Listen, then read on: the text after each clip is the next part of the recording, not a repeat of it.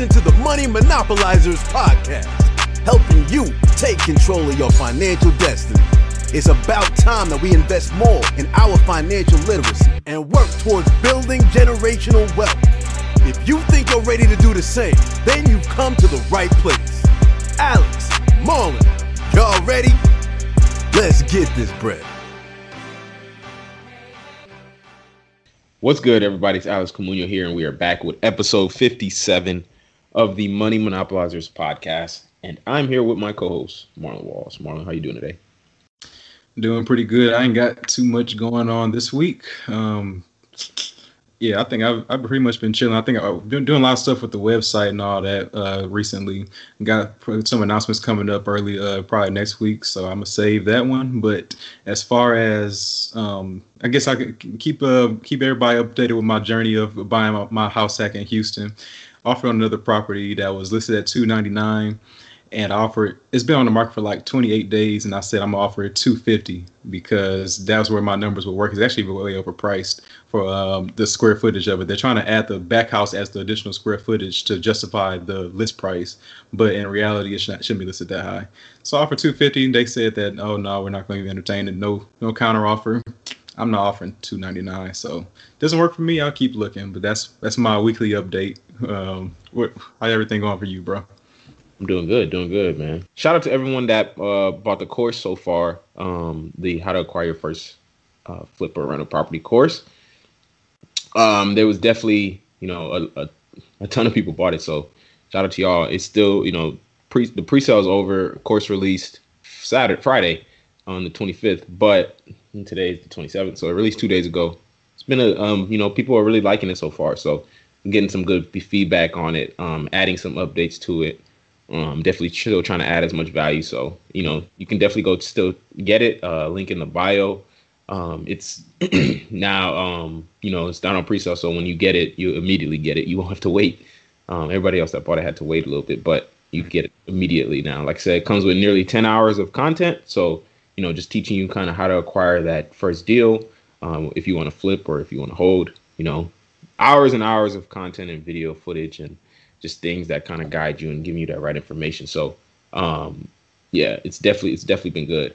But yeah, other than that, man, just been really, you know, trying to build these streams of income, man. That's really what I've been doing this. I think Q4 2020, um, trying to get this next real estate deal. You know, I'm hopefully I'm interviewing another driver next week. Hopefully, I think this guy could be solid. I'm actually going to meet with him, so hopefully, you know, we could get him in the truck and uh, you know, get the truck back up and rolling. That's been a headache for the past couple months, but once that's good, then you know we'll we'll, we'll be there. But like I said, I'm on my I have my goal to hit six to seven streams of income by the end of the year, and it's definitely on pace for that. So, um, so far so good, man. I can't complain. I can't complain. Just just out here hustling and working. It's uh life is good though. I can't complain. But anyways, I don't want the intro to go too long. We had a great episode for y'all this week. Um, we talked to Jerome Myers. Um, he is a um, multifamily, large multifamily real estate investor, and he is doing a ton of stuff now in regards to his, uh, you know, business. He's doing a lot of he. Well, I'll just say he owns. I think he said 93 units today, as of today, as of mm, September of 2020.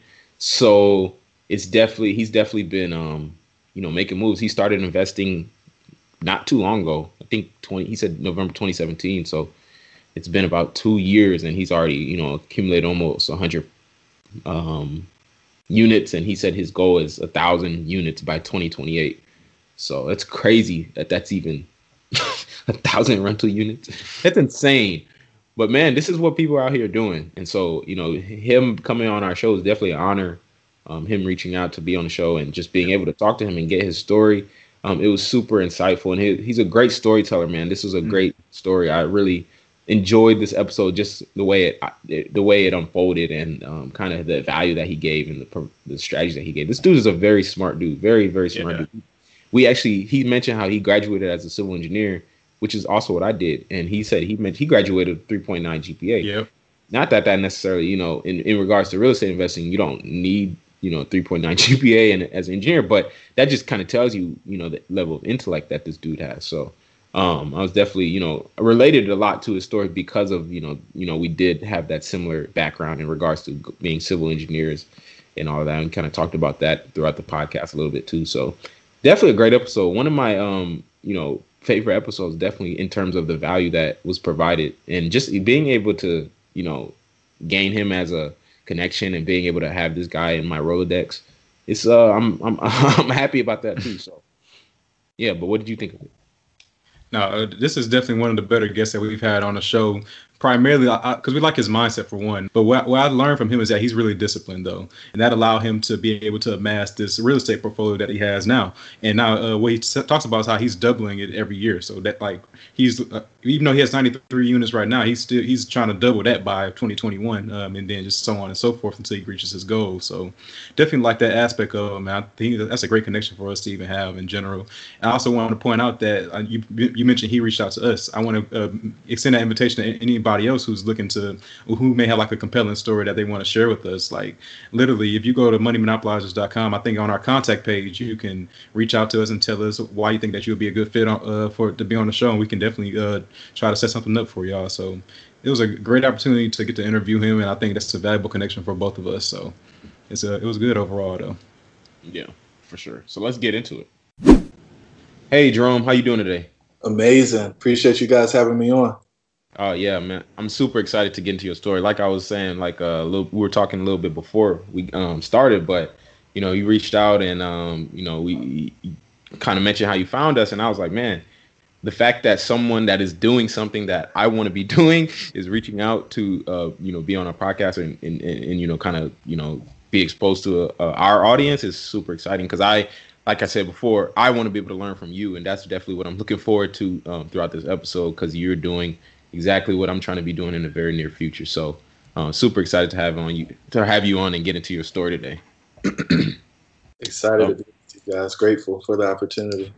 Yes, sir. sir. So, um, but yeah, let, us just we'll hop right into it. Typically, how we start is we usually want to, um, you know, f- we want to see like how our guests kind of grew up and their upbringing, and um, you know, because it helps our audience be able to resonate with their story a lot more and see how impactful it could be showing like hey they came from either a similar situation or they probably even came from a, a worse situation and look where they are now. So the, um so you know that being said you mind like getting into your background in regards to like your upbringing with money when you were growing up what you did when you were let's say you know 18 years old you you know you graduated how, how did life look and then kind of what you're doing now. So kind of that whole um transition from beginning to now yeah, I mean, the way I like to simplify it is I'm the son of a stay at home mom and a soldier, right? My parents decided that the best investment that my mom could make with their time was spending time with me. And so my dad was a non commissioned officer in the Army. And the crazy story about them, just real quick to bring everything full circle, they grew up really poor. Like a common, my, my grandma on my mom's side was a sharecropper and my dad grew up with his grandparents and then moved with his parents when he was like 13 or 14 uh, to New York City. Was there for a minute, like three years. Then he graduated from high school and went into the Marines just because he didn't want to be in the city anymore, right? So two young people didn't go get any formal education after they graduated from high school, met in Alaska right of all places mm-hmm. and connected that way And then eventually they got married and you know 30 some years later maybe even 40 years later at this point you know they made it all work just kind of step by step just putting it together and making it happen. My story was a lot different. So you know when i was a kid probably four or five i told my mom like i want to be a garbage man right? And she kind of looked at me as only a mom could do. She's like, "Baby, that's not going to support the lifestyle that you want to live." And I said, "I know," but Lonnie pulls up on the back of the truck. He's hanging, right? He's hanging off the back of the truck. He jumps off. He grabs it, throws it in, pulls the lever. And come on, man, y'all like y'all ain't pulled a lever before. pull the lever, man, and smashes the trash, throws the trash can. He's back on the back of the truck, and he's home around the same time all the kids get out of school, right? So he's working early. He's back home about three o'clock. My dad worked the Carolina half day, and I know y'all not from North Carolina, so you might not know what that is. The Carolina half day is you pick the 12 hours a day you're going to work. So my dad was at work before six. He came back home after six every single day. And so what I learned from that is the value of hard work, the value of putting the time in and mm-hmm. make sure that you produce the result.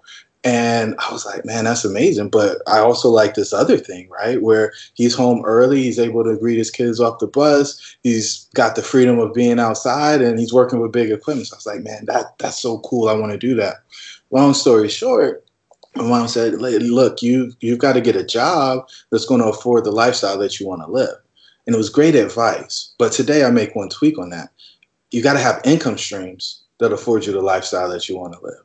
Right. And so I ran with that. I ran with that narrative of you got to get a job that's going to pay you. And so fast forward to senior year in high school, I go to my physics teacher. I say, Mr. Ayers, I want to either be an engineer or a psychologist. He said, well, from a financial financial standpoint, the engineers make a whole lot more money than a psychologist, but they're both solving problems. And Jerome, I think you'd be good at either one of them. And so, of course, what I do, I want to be an engineer, right? So I went to A&T, played football there for four years, graduated with like a 3.9 GPA, and got to do some really cool stuff while I was there. The one thing I'll, you know, do a pit stop on is I got an internship overseas in Eritrea or Eritrea, depending on who you talk to. Uh, we were building a communications building and for the American embassy there. Right, so I got that experience with construction. I was like, oh man, this is cool.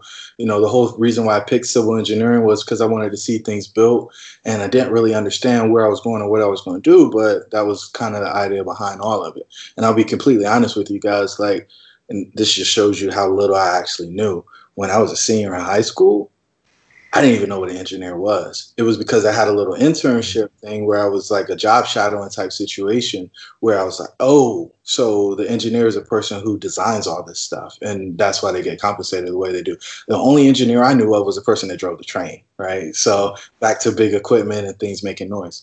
So, you know, I go to A&T, I graduate, and then I got two decision points. I could either go pursue my PhD at the University of South Florida, I could start working and I chose to start working because I was like, it's time to build wealth, right? So, and the cool thing at that juncture is because it was like 2005, you know, I, I had a signing bonus for when I was uh, starting that job, and I was able to close on my first home before I had my first day at my real job. And for me, that was like, okay, I'm doing the thing, right? So I had this house, I had acreage. I was like, yeah, I'm balling. And the reality of the situation, I wasn't right. Like my mortgage was so high that it was like half my income, like half my take home. Like this, the ratios aren't right.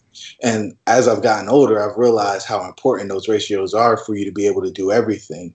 And I really got distracted, if I'm totally honest. I thought that I was going to be able to buy a personal residence and a rental property when I first came out of school. But instead, I got big eyes and was like, oh, no, I'm going to just go ahead and get the nicer house, right? Instead of trying to do both. And I think that in and of itself was probably one of the big financial mistakes I made early, just because, you know, if you go read that Rich Dad Poor Dad book, I was going to tell you that house is not an asset, guys. It's a liability right? And so I took my income and put it into a liability, as everybody in the middle class does, right? They want to everybody know they're doing well, and instead of putting it into an asset that was going to pay for that liability. And so, you know, fast forward, I, I just go on the corporate career. And I'm doing the thing. I'm on the fast track. I'm meeting with executives. I got mentors. And then 2009 happens, and I'm in a job that I hate. I mean, literally, I hate. And there's no way out because the guy that was sponsoring me his position got eliminated. And so I sit in that job for like 30 months trying to figure out how I'm gonna get out and just go through a bunch of changes and start questioning all kinds of stuff. And for me, like 2010 is one of those situations where everything changed for me. And so May of 2010, I got my last haircut. And so 10, it's been 10 years that I've been on this journey of just becoming this better person and truly beginning to understand the nature of human beings and what we're actually placed on this earth for. So I said a lot. I'll pause right there and see let you guys do some unpack. That's cool. Yeah, definitely. I mean, I'm glad you gave us a chance to kind of unpack this because that was a lot, and that was a lot I really want to get into. First of all, I'll go in there, Mom. You could kind of comment. Um, yeah, but, yeah, first of all, I really, I really, you know, love that you mentioned, um, you know, that that mindset about how, how the, the the way you approached um you know, just get buying a house when you graduated, right? So you said that you went and bought the house that's half of your income, right? And a lot of people do that similar uh, do that like as soon as they graduate they want to now they got the income you know they got you know free i don't have to go to school i don't have to do that now i'm, I'm balling right now so they go and you know that that first house that most people end up buying usually is like the death of their dreams um, in regards to finances right? And this goes for even vehicles too. That first car that first house that you get right when you graduate is going to be the death of your dreams if you buy it the wrong way right? Because a lot of people go and they want to go buy the house that's the, at you know if the the bank says hey you're pre-approved for 450,000 they go in and buy the house that's 420 um if the if they if you can get a car that's you know $40,000 they go and buy the car that's $40,000 and now literally from there you literally start on a cycle of just you're never going to be able to escape that right so the fact I'm really glad that you mentioned the the mentality of you know I always say if the first house that everyone should be buying should be the asset, a duplex or you know a triplex, something that they can house hack, and you know let their number one housing be paid for, and then they can move out and let that house pay for that asset, um, the the the the house that they really want to buy in the future after you get a few more of them. So I'm really you know glad that you really mentioned that one too, Marlon. You could if you I know you want to comment, you could say something before I say. Yeah. Yeah, I mean, just going on off of what Alex is saying, what you uh, tend to see often in just uh, in our American society is like the, what I call the, debt trap, and that's pretty much once you got of college, you are literally stacking up all the expenses and liabilities that you can before you even get started good enough into your uh, into your career. So you're looking at buying the house. Like I just use all the numbers Alex had. He said 450 for the house, forty thousand for the car, seven, and I'm gonna also add in you may have a few student loan. You have may have student loan debt, so that may be like another seventy thousand.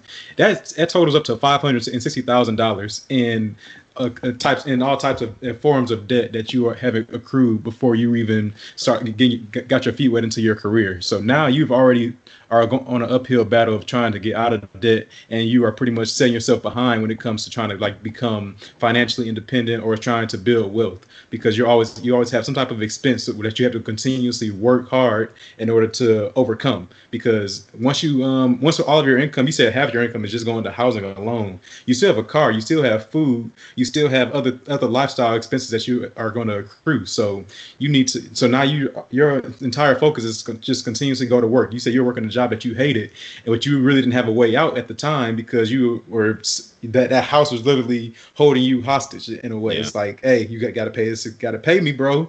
Like if you miss, miss that month of payment trying to build a business, then hey, I'm you're gonna be foreclosed on. So now you're like that's why I said it's like a debt trap. Like you literally are trapped in this cycle of having to go to work, get the money in order to pay it off. So um, I, am I guess I'm gonna let Alex continue on. I'm sure you, I'm sure you had like a, a lead in question from there.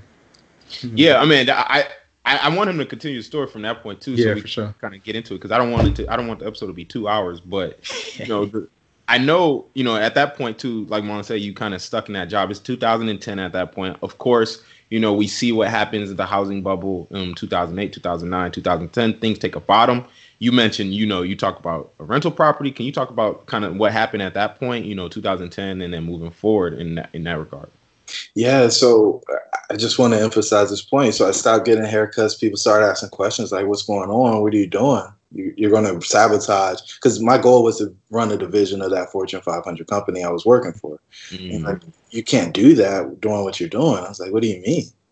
Like, what difference does it make? Like, my skin's still going to be brown, my nose is still going to be broad, and my lips are still going to be full.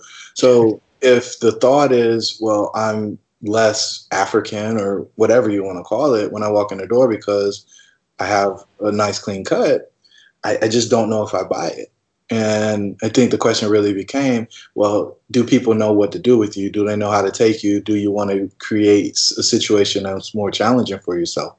And I just kind of looked at him and was like, well, if it's meant to be, it's going to be. At this point, I'm just going to do what feels authentic to me, right? Mm-hmm. And so fast forward, you know, at the end of that, I doubled my income a few years later. Like the situation was just kind of insane. I went from, you know, driving my Camry to driving a GTR. It, it was uh, adding on like more debt or adding on more obligations and building that lifestyle, but doing it the right way, right? So, you know, I bought that before I actually started working, but I was aggressively saving. I was maxing out 401ks. Like I was doing all the things you were supposed to do. And that gave me permission to do some of the other stuff, right? And I think other everybody emulates the back end because that's what they see. nobody actually sees the work. And so when I was making my moves, I was continuously saying, hey, well, if you haven't maxed out your 401k, this probably doesn't make sense for you to spend your money that way. I'm doing it because of X, Y, and Z. And it gave me an opportunity to really educate folks on the journey and not just saying, oh, yeah, well, I'm going to get the flyest whip I can get, or I'm going to get the coolest house, or I need that extra trip to, and I need the VIP bump, or whatever it is, right? Like, we got to be producers and not consumers. And mm-hmm. I think our community in general has just been consumers. Mm-hmm. And when you consume, make sure you're consuming something of value, right? And I think especially in like the financial literacy and a real estate game, there's some people out there who are peddling stuff that's not real, right? Just to get people who want to make generational wealth they want to take advantage of them. Like, and all they do is end up taking them backwards because they're not giving them real game, is what I would like to call it.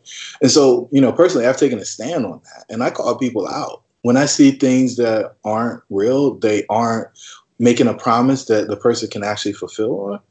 I, I don't want people to give them that money because that money's better off just sitting in a bank account than it is being spent that way. And the other thing that it does when people go down that path is it makes them not trusting of people like you and us, right?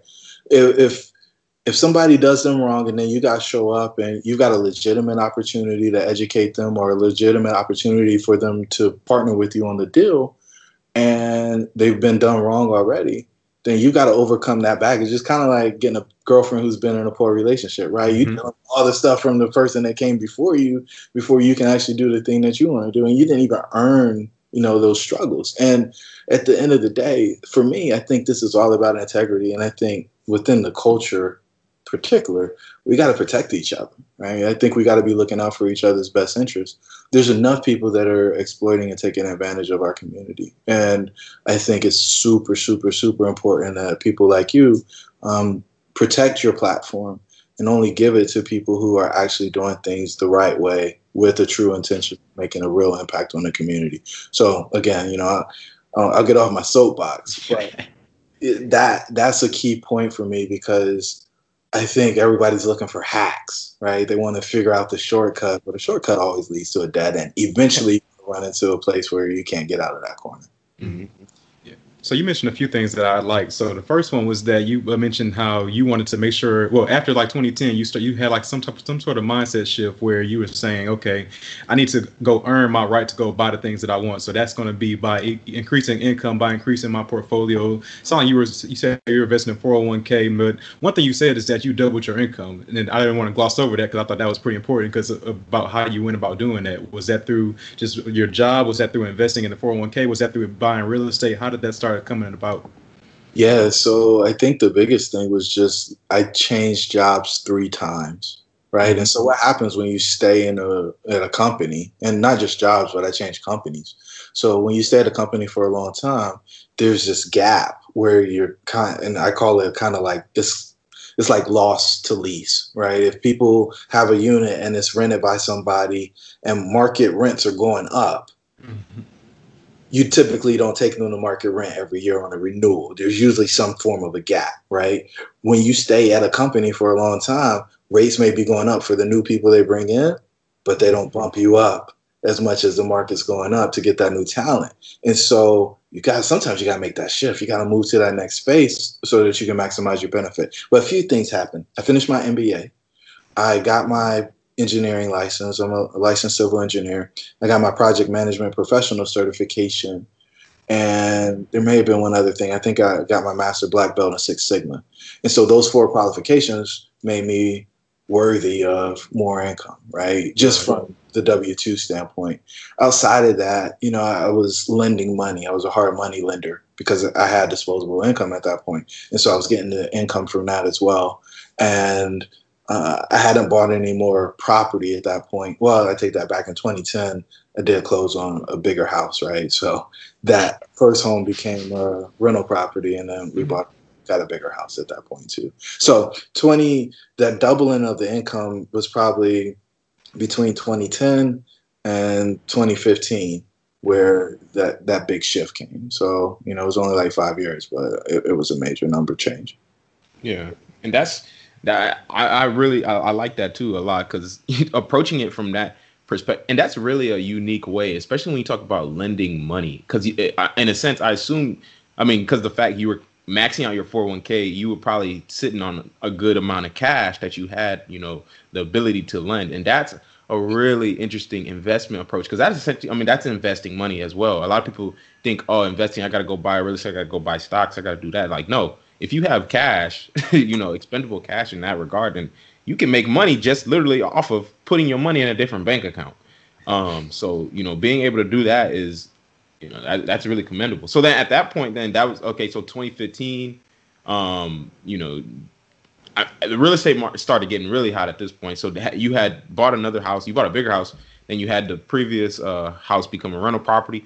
When did you decide, like, because obviously now you know what you're doing now. You know, there was some there was a shift at some point to where you know it's like okay, the W two that's not I, I, can't rock with that for the rest of my life. Um, I'm gonna have to kind of sh- I'm gonna have to you know become a 100% producer, right, and just sh- shift into that B quadrant or that I quadrant um, when we look at the cash flow quadrant. So when did that transition happen, and what caused that? What was the catalyst of that? Yeah. Yeah. So the last role, and I usually lead in with this, but for your listeners, I wanted to make them listen a little bit before we got there, right? And so, you know, I was fortunate enough to be employee number two at a company that was taking overhead power lines and putting them underground on January 13th of 2015. By September, my team was up to 175 employees. By the end of the year, we did 20 million in revenue, and I made six million dollars profit for the company. Right, so 30% margins. My reward for that was on Christmas Eve, talking to the guy that just became my supervisor, him saying, "You're to have to lay off about half that workforce." And I was like, "What do you mean?" He's like, "Yeah." Um, I said, "We just, I just made six million dollars." He's like, "Yeah." We we're gonna cut them, and he's like, "You can do it, or somebody else can do it but we, we need to reduce the workforce. And so I spent Christmas Eve through New Year's figuring out who was going to have a job when we went back to work, right? And that was the first time I was an axe man, and I had a problem with it. I was like, "There's something wrong with this."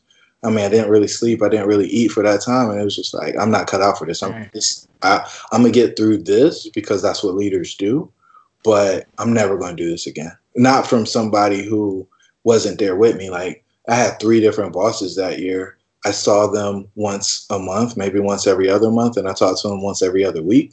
And that was, you know, it was just me and the people on the ground building this thing from nothing.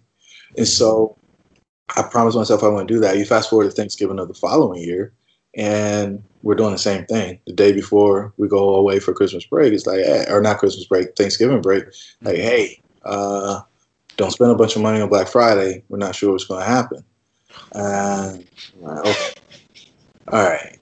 And so, you know, that was that was it. I was like, okay, I'm I'm I'm done with this. And so I dropped out, right? I was like, I'm I'm just not going to be in a situation anymore. I, I can do better. And so what I happened was I went back when that when I realized that's where we were going again, I went back to sophomore year in college. Me and my buddy Duran were sitting on the stoop and we're doing math. That's what engineering students do in their free time, right? We're counting the money, right?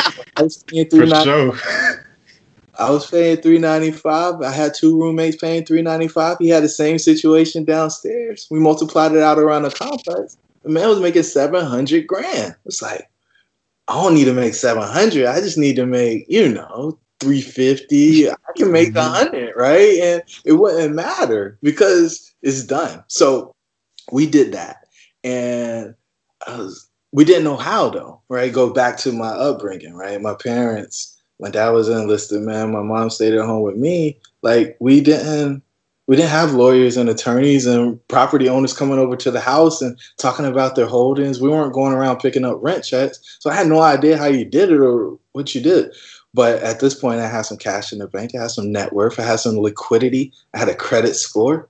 I was like, okay, maybe the banks want to lend to me. And so, you know, I'm start looking for deals and I get there and I take one to the bank. I'm like, hey, I got this amazing opportunity. I need a million two to go ahead and do this. And they look at me and like, what? I was like, oh, I need a million two to go buy this building. I mean, that's what you do, right? You just go to the bank to get the money. It's like, um, have you done this before? I was like, no, but I just built a $20 million division for a Fortune 550. I just made 30% profit margins two years in a row. Like, I know how to run a business. I, it was my P&L. You're like, yeah, but have you done this? It's like, no, I'm a licensed engineer. I got an MBA.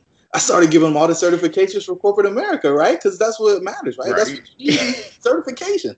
It's like, no, go get an experienced partner. I was like, I don't know anybody that does this. What do you mean I need an experienced partner? I got money in the bank. I got an 800 credit score, and I just did this thing in business. He's like, but you haven't performed on this business plan of a property of this size. And I was crushed because it wasn't just one bank. I went to 10 banks and went through the same thing over and over again. Right. So I had to start fixing and flipping because I wasn't going to be able to buy that first apartment building. And I was sitting on the stoop of one of the most ambitious projects I had. And the guy pulled up. He was like, Hey man, let me check out your finishes. We're getting ready to do one of these down the street. Oh, come on in, man. Proud, you know, show him off my flip. And he starts talking. He's like, Hey, I'm getting ready. You know anything about that building? Like, what building? That 23 unit down there by the Chumbo Mart. It's like, yeah, I tried to buy that four or five months ago. He said, I'm getting ready to make an offer on it. I was like, you're the guy I've been looking for, right? You, you're the guy. I need an experienced partner. He just bought one, so he already had one in the bank, and I, I need you, right? And he he said, "What are you gonna bring to the table?" I said, "I don't know. We'll figure it out. Just don't leave me out." He said, "No, no. Like, how much money are you gonna bring?" I'm I don't know, but we'll figure it out. Just bring me in on the deal. And sure enough, he went and made the offer without me. Right? He didn't need me. I couldn't tell him what I could do for him in order for him to need me to partner. And that's the biggest thing. Like if somebody doesn't need you in a partnership, they're not going to partner with you. There is no charity, right? They're, they're going to par- partner with you because you bring some value to the table or you've come into some arrangement with them that makes it such that that's what they're supposed to do. Yeah. So he went and made the offer. It didn't get accepted. He went and talked to a guy that I used to lend money to and was like, yo, uh, I need you to come into this deal with me and be the GC because he had his general contractor's license. He didn't know I had my contractor's license too. Because now, since I'm a flipper, I need my contractor's license, right? Anyway, certifications don't matter, by the way. Mm-hmm. Um, so we we get in. He's like, "Oh, Jerome brought me that deal three or four or five months ago. I'm only doing it if he does it." And so that's how I get the deal, right? So it's the three of us. Then two other guys join in. So we buy this 23 unit for 1.27 or something like that. It's a disaster. We, we pour a ton of money in, and I'm glad the bank didn't make that loan because I'd be bankrupt. If the bank had to loan that money to me to go do that project by myself, I would have ran out of cash because I underestimated the rehab budget, and the amount that it was underestimated would have wiped out everything that I had in savings. I probably would have ran the project a little bit differently, but at the end of the day, it would have it would have crushed me. Oh man, I'm oh, gonna man. try not to say too much. This is crazy. That was that was a great great story. You want to say something? Yeah, I mean, I I want to say a lot. yes, I know. I think we both want to say a lot. There's so much I want to I want to comment on. Man, yeah. this is I, I love the way the story is unfolding. You by the way, you're a really good storyteller. Um, you yeah. really you know you have that you have that skill. That's just a side note. But I did want to just from the beginning too, because you have kind of, kind of mentioned how like um you you know engineers be counting money, and you know y'all went back to the back to the part, sophomore year. You looked at how many um you know people was actually living in that, and I swear I literally did the same thing.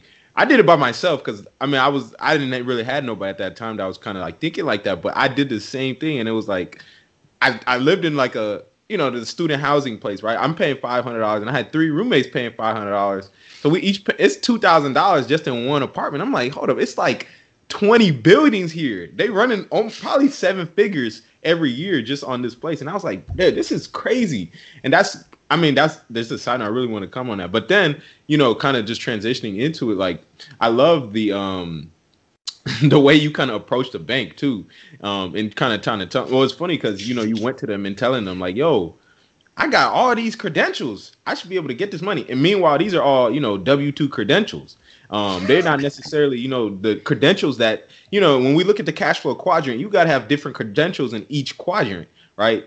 they, they don't they don't necessarily uh, qualify each other um, in different quadrants. So, but you still getting told no by the bank, that didn't stop you though. And that's what I really loved about this whole thing is every the I what I notice is that the most ex- people that become successful it's because everybody go, has those roadblocks. Everybody gets told no, but the people that actually become successful are the people that determine, okay, why did they tell me no? What should I do now? And, you know, and, and that's when you started working backwards, right? And you said, okay, I can't buy this apartment complex right now as is. I mean, they told me I can't do it, so I could just go flip and you know start creating that equity, right? And then you know, at the end of the day, you kind of see that it worked out for the for the better. The fact that you know that they didn't lend you that money could have been disastrous. So that's really commendable. I really want. I don't want. I don't. I, I could say more, but I don't want to get. I want Marlon to comment too. I don't want to hog it. It's a, it's plenty of stuff to unpack in that whole story. One thing I, I thought about when you first started talking was how you saw that there was literally no control when it came to your W two job. Like you literally saw you built a port like a um a, a team of 175 people, and they said cut half of them. Just like and just like with a snap of a finger, like you, half of people could be gone. You could be in that half. Is what I was thinking. I'm like, bro, like you are you are dis- dispensable just like everybody else that they were trying to cut. And that's what that's what people need to start realizing about their w2 jobs. Like this is not guaranteed. Like people always preach a safe and secure job, but at the end of the day, you are just a number, bro, and that number can be replaced. Like it doesn't matter about Marlon Walls, uh, Jerome Myers, Alex Muyo. That name does not matter. Just that that little spot needs to be filled. It, that name is replaceable at a heartbeat. And I think a lot of people saw that this year, especially with like the virus. Like people, like you can be cut off in an instant. So Position. that control factor you have you, you have zero control when it comes to that. So I commend you first of all just by taking that leap and saying I'm going to go find, go do something where I can control and be the producer, where I'm going to be the one that has to say on, on whether I make money or not. So yeah, like Alex was mentioning though, the way you went to the bank was hilarious though, because you said, "Hey, bro, listen, I got an 800 credit score. I got the um, I just built 20 million portfolio over here with my with my job. Like I, I got it, bro. What you talking about?" Look, but, um, even, it's hilarious. I didn't even put this in. I haven't said this anywhere, man. The guy wrote me back on the email. He's like, "Jerome, we got your 55 page business plan, and we think it's great." But you don't have the experience to execute it. I was like, gosh. Man. Laid it out for you. That's crazy, bro. But that's what it's all about, though, because I told Alex this like a few episodes ago. It's probably I don't know even know what episode it was. It's like when you start starting a business or when you're trying to get into investing, they're not looking. They don't care nothing about your uh, GPA, your resume. They don't. They, they ain't worry about none of that. Like you don't have to bring in your MBA in order to go get a, a loan for a house. Like that's not what they're looking for. And they they look especially when you're talking about apartments, they're looking for experience. Are you have you done this? Or this is a whole different quadrant than what you're talking talking about on that resume. So we're not going to listen to somebody who is ignorant in this particular space because we've seen what happens, and I guess you you were able to see firsthand what happens to people um, when they're going with, with lower experience in that regard. And, But just want to start moving the story forward now, like um how, so you did your flip deals and you did this deal so i'm guessing that you were pretty discouraged because you were losing a lot of money on this deal so what kept you pushing forward and what's your next deal look like moving forward from there yeah i wasn't really discouraged man i just felt like it was of process. We Good. and I didn't even, you know, on the hindsight, it's like, oh, that didn't work the way it was supposed to. But going through the process, it's like, oh, well, you know, it's just a roadblock. We're going to shake and move and go to the next thing or pivot, pivot, pivot until you actually get to the place where you can make that shot. And so, you know, just to put things in perspective, so we took that thing down. We redid the roofs, the siding, landscaping, parking lots, took walls out because these are townhome units redid all the tile, redid all the flooring, painted the walls out of granite, jackhammered the floor so we could add a half bath on the first floor, add a laundry room. Like we changed the whole project. And when we took that property over, rents were like six ninety five. You guys understand cap rate, so you're gonna appreciate this. Mm-hmm. Today we rent those same that same property for eleven ninety five a unit. Mm. so you know the struggle is worth it as long as you can get to mm-hmm. the back end, right? And mm-hmm. that's what a lot of people understand. And that's the thing with flips, right? Like once you get into the flip, it doesn't matter what comes up. You just got to keep going through the flip to get to the exit. And right. same thing with the apartments. You got to keep going through to get to the exit. So once you're in, if anything pops up that you didn't understand, then you can get hammered. And a perfect example that I like to use, and I'll just throw it out there for your listeners, is if you're doing a flip and you underestimate your AC budget by two thousand dollars. It's two thousand dollars. That's probably covered in your contingency. Yeah. You underestimate an AC unit on a 23 or 25 unit apartment building by two thousand dollars. That's half a million. yeah. Now, I, I want to comment on that before you continue on. That's why uh, we do talk about like starting off small when it comes to if you never did real estate in your life and have no experience with it, it is good to start small with those flip flip renovations or just single family, a couple maybe a small multifamily because your mistakes would be magnified if you get into a 23 unit, a 50 unit, and this is your first or second real estate deal. Like if you have no experience, and that's what that is a good reason to at least start off small, unless you are partnering with somebody who really knows what they're, what they're doing. Yeah. And so what what you'll see though is a lot of the educators in the space will say, go big or go home. Right? Go buy a hundred unit building. But if you haven't had the business experience or you haven't had the investing experience, you can't get here from there, if that makes sense, right? Because you don't actually have the requisite experience to be successful in the space. And being smart is only half the battle. Yeah. You need connections to resources. You you need to be able to make phone calls and make problems go away. If something comes up and you have to write that check for that half a million because you underestimated it, the bank's not going to give it to you by the way. You, you got to have that network so that you can make that problem go away or you lose the whole project. So, you know, I, I don't want people to just try to eat the whole elephant from the beginning. Like I call it getting tuna in a boat. Go do that smaller deal. Go do a 10 unit. Go do a 12 unit get the experience, and then step up to the next one, and then double up and keep doubling on each deal, or do deals of the same size until you can find the right one to make that big leap. But you know, people just want to go in. Oh yeah, you you, got to go buy the seven series before you buy the three series. No, like it's okay to have a three series. Yeah. It's okay. And I, I want to comment on that too because, like I had mentioned before, we are trying to buy our first apartment complex next year, right?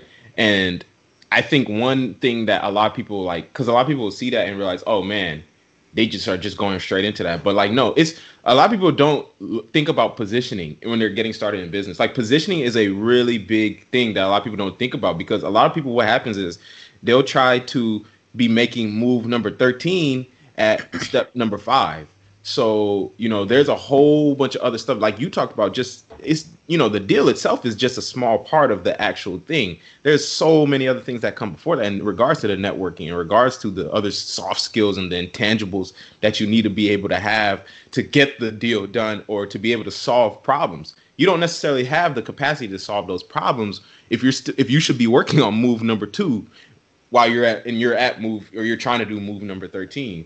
So that's really key. And that just goes to everything too. Even like we don't even have to be talking real estate. That's just life in general, or even just on a smaller scale too. It's just you have to know what you should be doing at this moment. And that's why I always tell people you need to be working backwards so that you can get to the smallest thing that you could be doing now today that so, number one it keeps you accountable and always keeps you taking action on what you should be doing to move forward and also make sure you're not skipping any steps too you're going to be able to uh, account for everything that you need to be doing. You'll be able to make sure you're going to networking events and you know uh, reading the right books and talking to the right people and those things. So i think that's a really key i'm glad you mentioned that. Another um, I had a, just another question because uh, so for us, I would just I know this probably for our personal benefit, honestly, because when you're looking at single families versus multi families, it's going to be a process about getting it, just getting into the deal in general. And I, I, there's a few different factors I wanted to get into, but the first one I'm just thinking, in your case, you talking about how you had you had a whole bunch of different renovations that came up that were just extra costs that, that were coming on to you, and so, like when you are getting into a single family house, uh, you we have like an inspection where you would go where you have an inspector walk walk the property and tell you anything that you may want to ask the seller for before you get in before you get into a bad deal. Is there a similar process for multifamily? Like, um, was there any way to mitigate the what you had went through in this first deal in that 23 unit? Yeah, I mean, we had an inspection. They went through everything. We we saw the report. We had the report. It's just a matter of executing against it. And I mean, there's a few things that change like it's a different level of drawings that you have to do when you're going in and doing a project like that, right? So we didn't actually go through and get the drawings we needed beforehand to make sure that our permits were situated the way that they should be situated coming into the deal. And so had we done those things, I think we would have been better off. The other thing that we didn't do that I think was super important is we ignored the building was settling. So we had a building where one of the corners was settling because there were some issues with the rainwater not being moved away from the foundation properly. And it settled so much that it snapped the waste pipe. And so when we were walking through the units, we saw that like sewage, well, today I know that it was sewage was backing up and then spilling over and ruining the cabinets. The faces were eaten up. And we thought, oh yeah, it's just water, it's nasty. We're just gonna rip those out, no big deal. But when we really got into it and started adding in the piping for that new bathroom on the first floor that we put in, we realized that oh, the whole sewer line was separated, and the reason why the sewage was backing up was because the sewer line wasn't tight. And you know that you know that was thirty grand by itself. You know what I mean? So if you're not prepared for that type of stuff, we just ignored the signs. There were signs for everything that showed up. We just didn't do it. We had some people come in and steal the HVAC units because we took the property all the way to zero percent occupancy. And so we had some people come in and steal the old HVAC units, and they literally like they had the cages on them. So they took it apart in the cages piece by piece, and then took out the copper. Mm. But since it was vacant, you know, there was nobody to report that. You do that right. in the park, and so you know, we learned a time, man, at the end of the day, and then you just take that and roll it on. But yeah, I mean, absolutely get third party inspection, and then you use that inspection to negotiate with the seller of the property. Yeah, and so in regards to like kind of, um, there was something I wanted to ask, but I forgot. In regard, but in regards to like where you're at now, so from that deal, obviously you learned a lot. That was a 23 unit. I think I don't think you mentioned it. That one was in January of 2019, right? No, that was in November of 2017. Oh, that was the that was the very first one. Sorry. Yeah. Okay. Um, but I'm sure you learned a lot from that one. So, what does your portfolio kind of look like now for the listeners, so that they can kind of? Yeah, so we've done a 26, a 23, a 20, a 10, and an 8. And then we've got a five unit, like two single family homes and a duplex, too. Nice. And so this is through your uh you own a real estate just acquisitions company, and that's the Myers method brand and all of that, correct? Yeah, so the Myers Development Group is where we buy all of our property, right? And then Myers Methods, we, we decided that we would package up how we do it and offer it to the people as an education and coaching company. Uh, okay, got you, got you. Okay, okay, that makes a lot of sense. So, I think. Uh, well, did you want to comment on that, Marlon? Because I was about to. Uh, no, go ahead. Oh, okay. So as far as like, you know, after that first deal, the 23 unit, right? So I, I, I mean, one theme that I got from that too is kind of y'all were like probably very eager just to kind of even get into that deal. So that's probably you know a big reason why you know you say you uh, ignored a lot of stuff, you know, stuff that you probably could have you know at least either negotiated or even just step walked away from the deal altogether. Um, but I'm sure like that whole eagerness played a part. But as far as um because i know you said that was like a partnership and you do like jv and stuff is that primarily how you've been financing a lot of your deals now just in terms of like uh, jvs or because i know you we were talking before you say you don't syndicate so and tell what jv is for the listeners too before you even get into it too much yeah, so this is one of my favorite things to explain. So yes, we're we're the joint venture group, and we're probably the only education group that talks about it, right? Uh, so every I, I hope the majority of your listeners have been on a plane at some point or another, right? So you got your ticket in your hand, you walk up to the lady at the counter. It could be a guy. She scans it, right? You get on the jet bridge, you walk over to the plane, you wave at the steward and stewardess, you look in, you look at the pilots, make sure they're not drunk, then you go sit in your seat, right? That's a syndication, right? You don't have a say. You know, you paid to get on the plane. Basically, every dollar you put in, you you don't get a dollar of equity for every dollar you put in in a syndication situation. You get some fraction of that. It's 80 20, 70 30, 75 25, whatever the splits are. That holdback, that 80, that 20%, that 25 or that 30% goes to the people that are working on the syndication or the people who are flying the plane, right? So the pilot, the stewardess, the people who put the food on there, all of those folks are getting paid to be in on the plane with you and they're everybody's going together, but some people are paying to be on the plane, others are getting paid to be on the plane, right? So that's syndication. Joint ventures is like a fighter pilot, and you know, I, I, told you guys my dad was a soldier, right? We used to have planes flying over our house all the time. And so I wanted to be a fighter jet pilot in addition to being a trashman. So I don't know how it's going to work that out, but I wanted to do both, right? so for me today, like I'm a fighter jet pilot. Everybody that is in my joint venture has an active role. They're responsible for some piece of the project. Could be helping with due diligence. It could be the operations with the property manager. It could be solving a problem with whatever, finding vendors, whatever it is. And we do that so that the people who sign the loan have that experience piece. And I, I, guess I never really landed that plane for you guys, right? So you don't have experience from the bank's perspective until you signed a loan. And so for the people who are getting told, hey, invest in this deal so you can get experience investing in apartments, well, that's great that you put your money in the deal, but the bank still doesn't see that as experience. Mm-hmm. They don't see it as experience until you sign a loan. So we did that first one to sign a loan. And part of the reason why we do joint ventures is because we want people, at least one new person, to be able to sign their own loan going forward. And then they get the opportunity to stay with us if they enjoy the operations. But if they want to go build their own thing, we open the door your listeners would be familiar with fraternities or sororities, right? And so you don't get in a fraternity or sorority unless somebody brings you in. Multifamily investing is very, very similar, right? Somebody has to bring you in with that experience in order for you to get in the game. And I'm actually going through that right now because uh, we're doing 120 unit development, and my partner on the deal has done a number of different HUD programs where you know you're getting these crazy loans where they amortize for 40 years, interest rates are under three percent, and it's non-recourse for the construction of that property for you know the entire time that you have it. Like that is a totally different ball game than going to get the recourse debt from the community bank.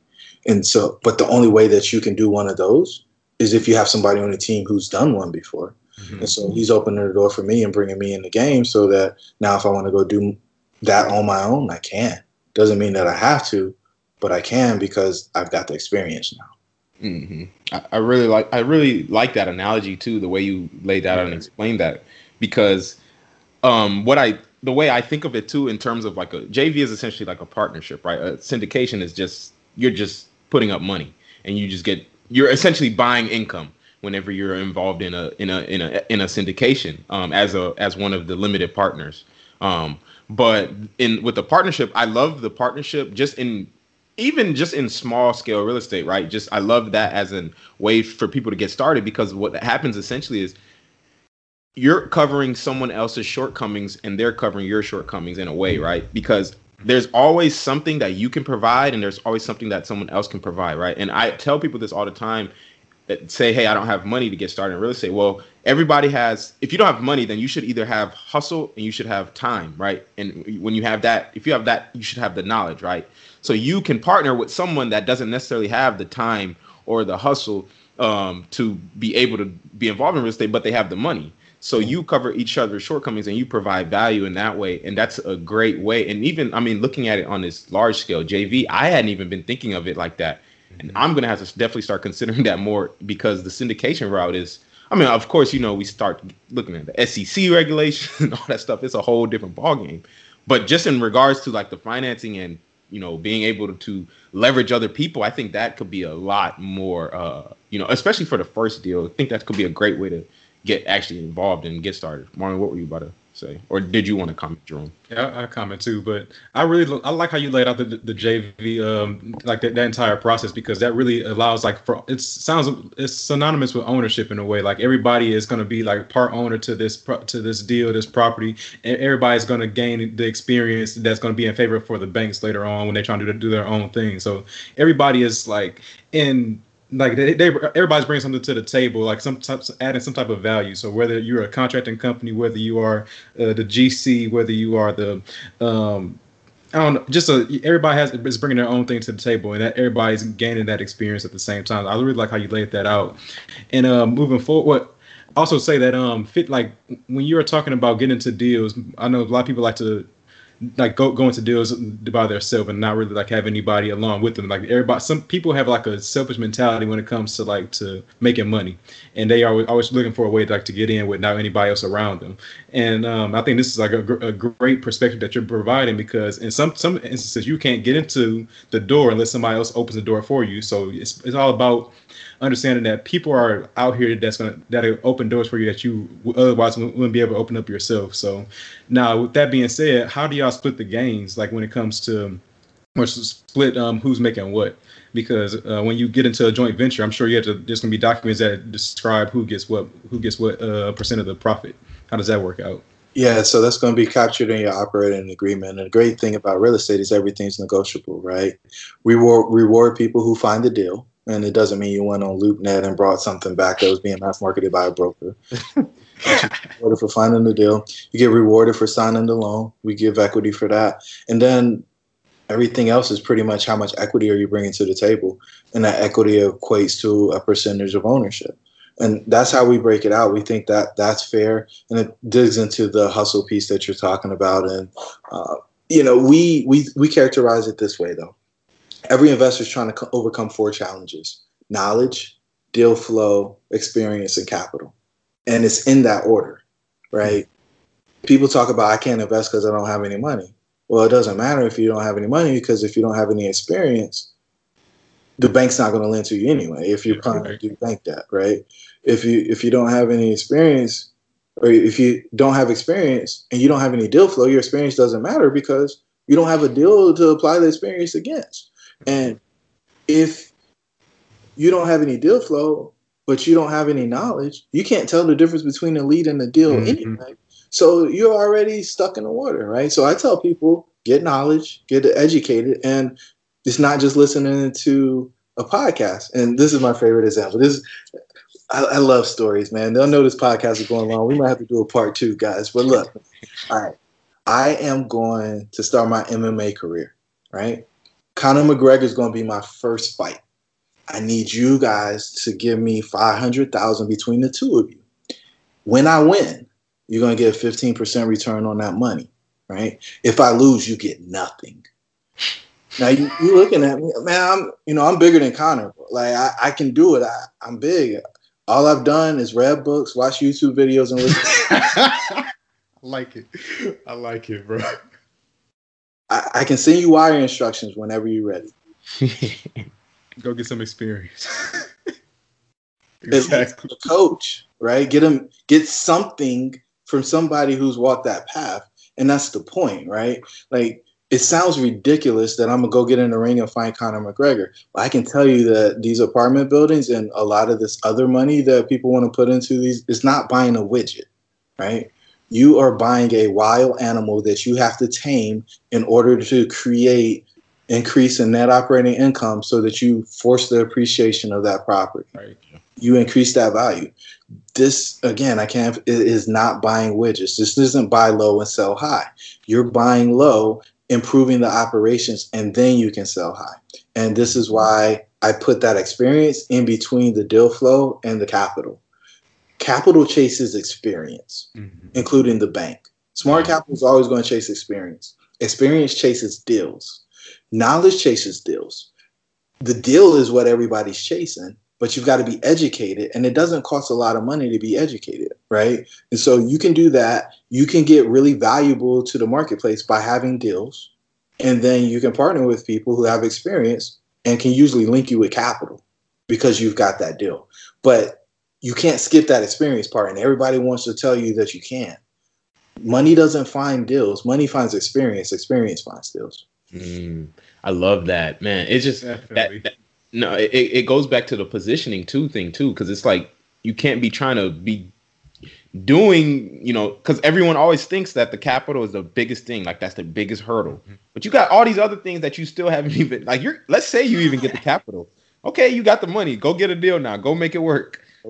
You ain't go. I promise you're not going to come back with a good deal. I promise. If you, I promise what you're going to buy is going to be a bad. It's like, I mean, it's it's the same it's a perfect analogy. It's like we see the lottery winners, you see the yeah, pro yeah. athletes, they get the money, you know, and they don't know what to do with it. So it's squandered, it's blown, it's all gone because they're they had they don't have the the pro- they're on step 13 and don't have step 5. They don't have those previous things that was supposed to be um uh, that came up. Like when you when you become wealthy like slowly, you it, you know you you start broke and you eventually you accumulate all the skills and things that are necessary to be able to manage and handle that money and it's really the similar situation here in regards to the um you know, being able to get into these larger assets. I love that point too, especially talking about how, you know, it, you're not buying like, like even as it reminds me too of like uh, when I w- tried to get into the trucking game too. A similar, exact same thing happened to me. I went to the, I probably, I got rejected by ten to fifteen banks before I finally got told yes. I literally went on one Friday. I went to ten banks and got told no by ten straight banks, literally in one day, in one afternoon. And it, it, it's really, it's essentially it's not like me in the same way me buying a apartment complex is not like me going by primary residence house the same way me buying a semi truck is not the same thing as me buying my uh, mazda right? So it's a completely different game. You're buying a business. It's just a it's just a i mean it's it's the vehicle that you're using but it's a business that you're buying. You're not buying something that's like built for you know leisure or you know something to, for just people to use. So it's a completely different mindset. And i really love the way you explain that and approach that. Yeah. Y'all didn't say you were going to send them money though y'all, y'all not going to support me? Uh, i'm gonna have to pass on this one bro. Yeah. come back with that coach and that experience we, we may reconsider. Hey no, but that was that was just a very good lesson. I, I love the, four steps you were talking about though, because that really breaks it down and shows people what they really should be going after when it comes to trying to get into something that's new, that that's not in the realm of what they've already been doing. When you, if you're trying to get into a real estate deal for the first time, whether it's a single family, whether it's a multi-family, you have to go through those four steps. Like you need to understand that education is key. After education, you need to know, know what a good deal looks like, because education is going to teach you what that deal looks like. And then once they had a, once you have um once you know what the deal looks like, you need to start getting that experience by getting into the deals that you were allowed to get into, or that people will that that'll give you that experience in order to get into the bigger deals. Like just the route that you took with the flipping, people you'll get you're, you're more likely to get that loan for that single family resident uh, rental property or flip deal as opposed to getting that 23 unit. So it's just about taking those steps and work, like I said, working backwards. And then once you have that, the money's going to be looking for you if you have success with that, with the experience that you've had. So I think we've learned that our, ourselves very much so with just doing a podcast, with doing more deals and sharing our story. I think we've well, by us building that experience and that credibility, money is looking for us now, and that's really what it's all about. Is um, just those four steps that you that you uh, listed. So yeah, definitely, I like that lesson very much. So. I don't know, Alex. I don't know if you had any other questions that you want to ask. Um, oh man, just I wanted to kind of move forward into kind of just because I know we probably uh, about an hour now, but I wanted to move forward into just in in regards to like, um, you know what you're doing now, how you're trying to like continue to progress, and where you're going, and you know, and how how like what's the end goal? What does all that look like for you?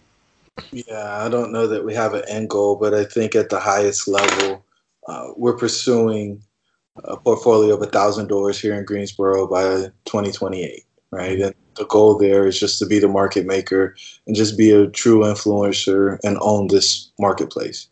Uh, in addition to that, I think it's teaching people how to get into the space, right? And so we've packaged up our approach so that people can do the stuff more efficiently than I did. The most expensive mistake that I made along the way, we talked about what happened with the 23. Most expensive mistake I made along the way was not getting any curated content, right? I listened to 40 hours of podcasts a week, and I did that for years on end, trying to make sure that, like, boom, I was getting everything. I wasn't going to get blindsided. And what I figured out the hard way was one, everybody who wanted a podcast didn't talk about the challenges.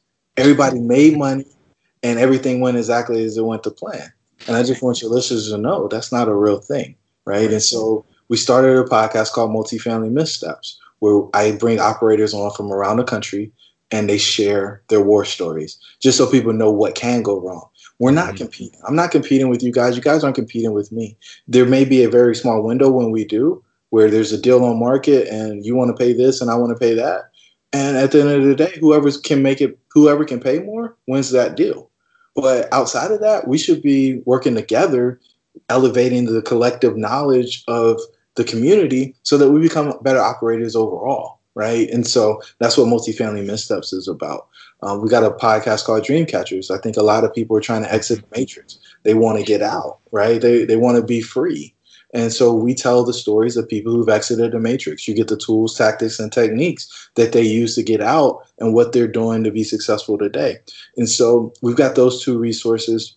If your listeners are interested in multifamily investing, if they jump over to myersmethods.com, they can get a free four step guide that breaks down what you can bring to a deal if you don't have a ton of money or you don't have a ton of experience so that they can figure out how to get into space and get moving. Because at the end of the day, I want more people to, to grow wealth. And I'm not telling you you're going to get rich overnight. What I'm telling you is to go deep sea fishing. And I'll use this as my last example. There's a lot of people out there who will say, you know, just go big or go home, you know, go do this 100 unit deal and make $10 million and it'll all be good. And it, will be worth spending 25 or 50 to, with me so that you can get the education you need.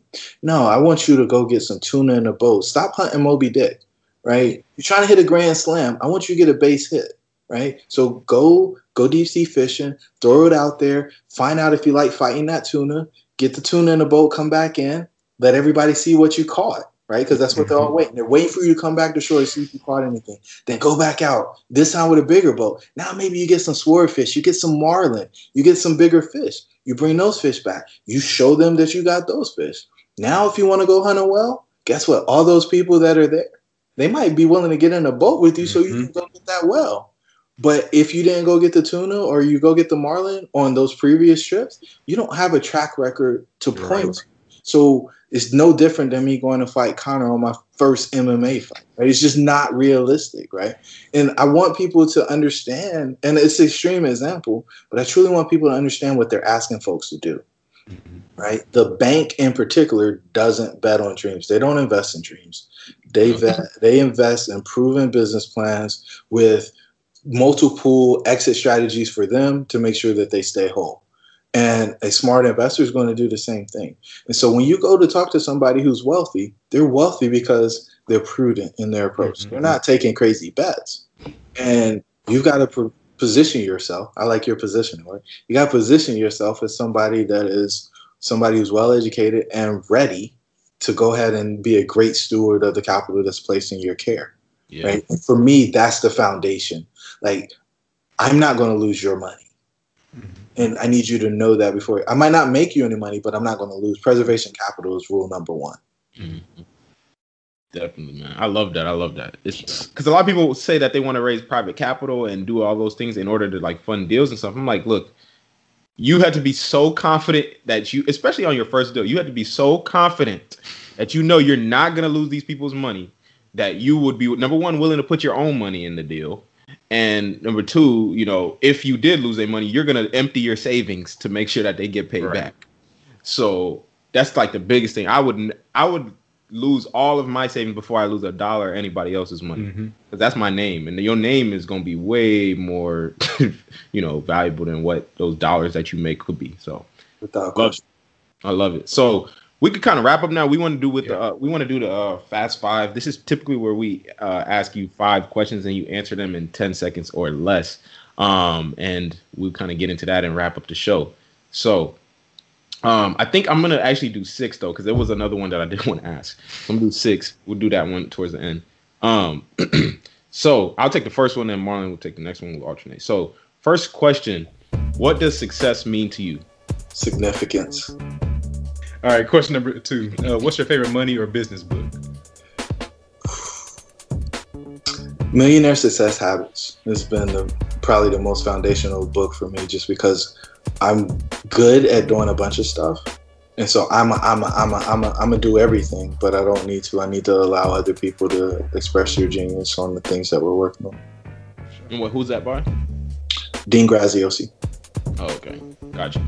Third question: Would you rather have a thousand dollars a week for life or one million dollars today, and why? Million. I can turn that million into ten. Yeah, easy, easy. Yes, sir. All right. Question number four: If you could go back and change anything about your journey, what would it be? I would have started multifamily sooner. You would have started it sooner. Absolutely. Right. Absolutely. I, I'm. I wasted so much time. I wanted to go into multifamily when I was a sophomore in college. I right. went and had a whole career on the backside of that. I, I wasted over a decade, almost two. Wow. I knew what I wanted to do. I just wasn't doing it. I should have got really laser focused, find out who owned that building, and then went and knocked on the door and say, I work for you on a Wolf of Wall Street moment where the guy says, You show me a check for $70,000, I work for you. I should have did that right then, and I did.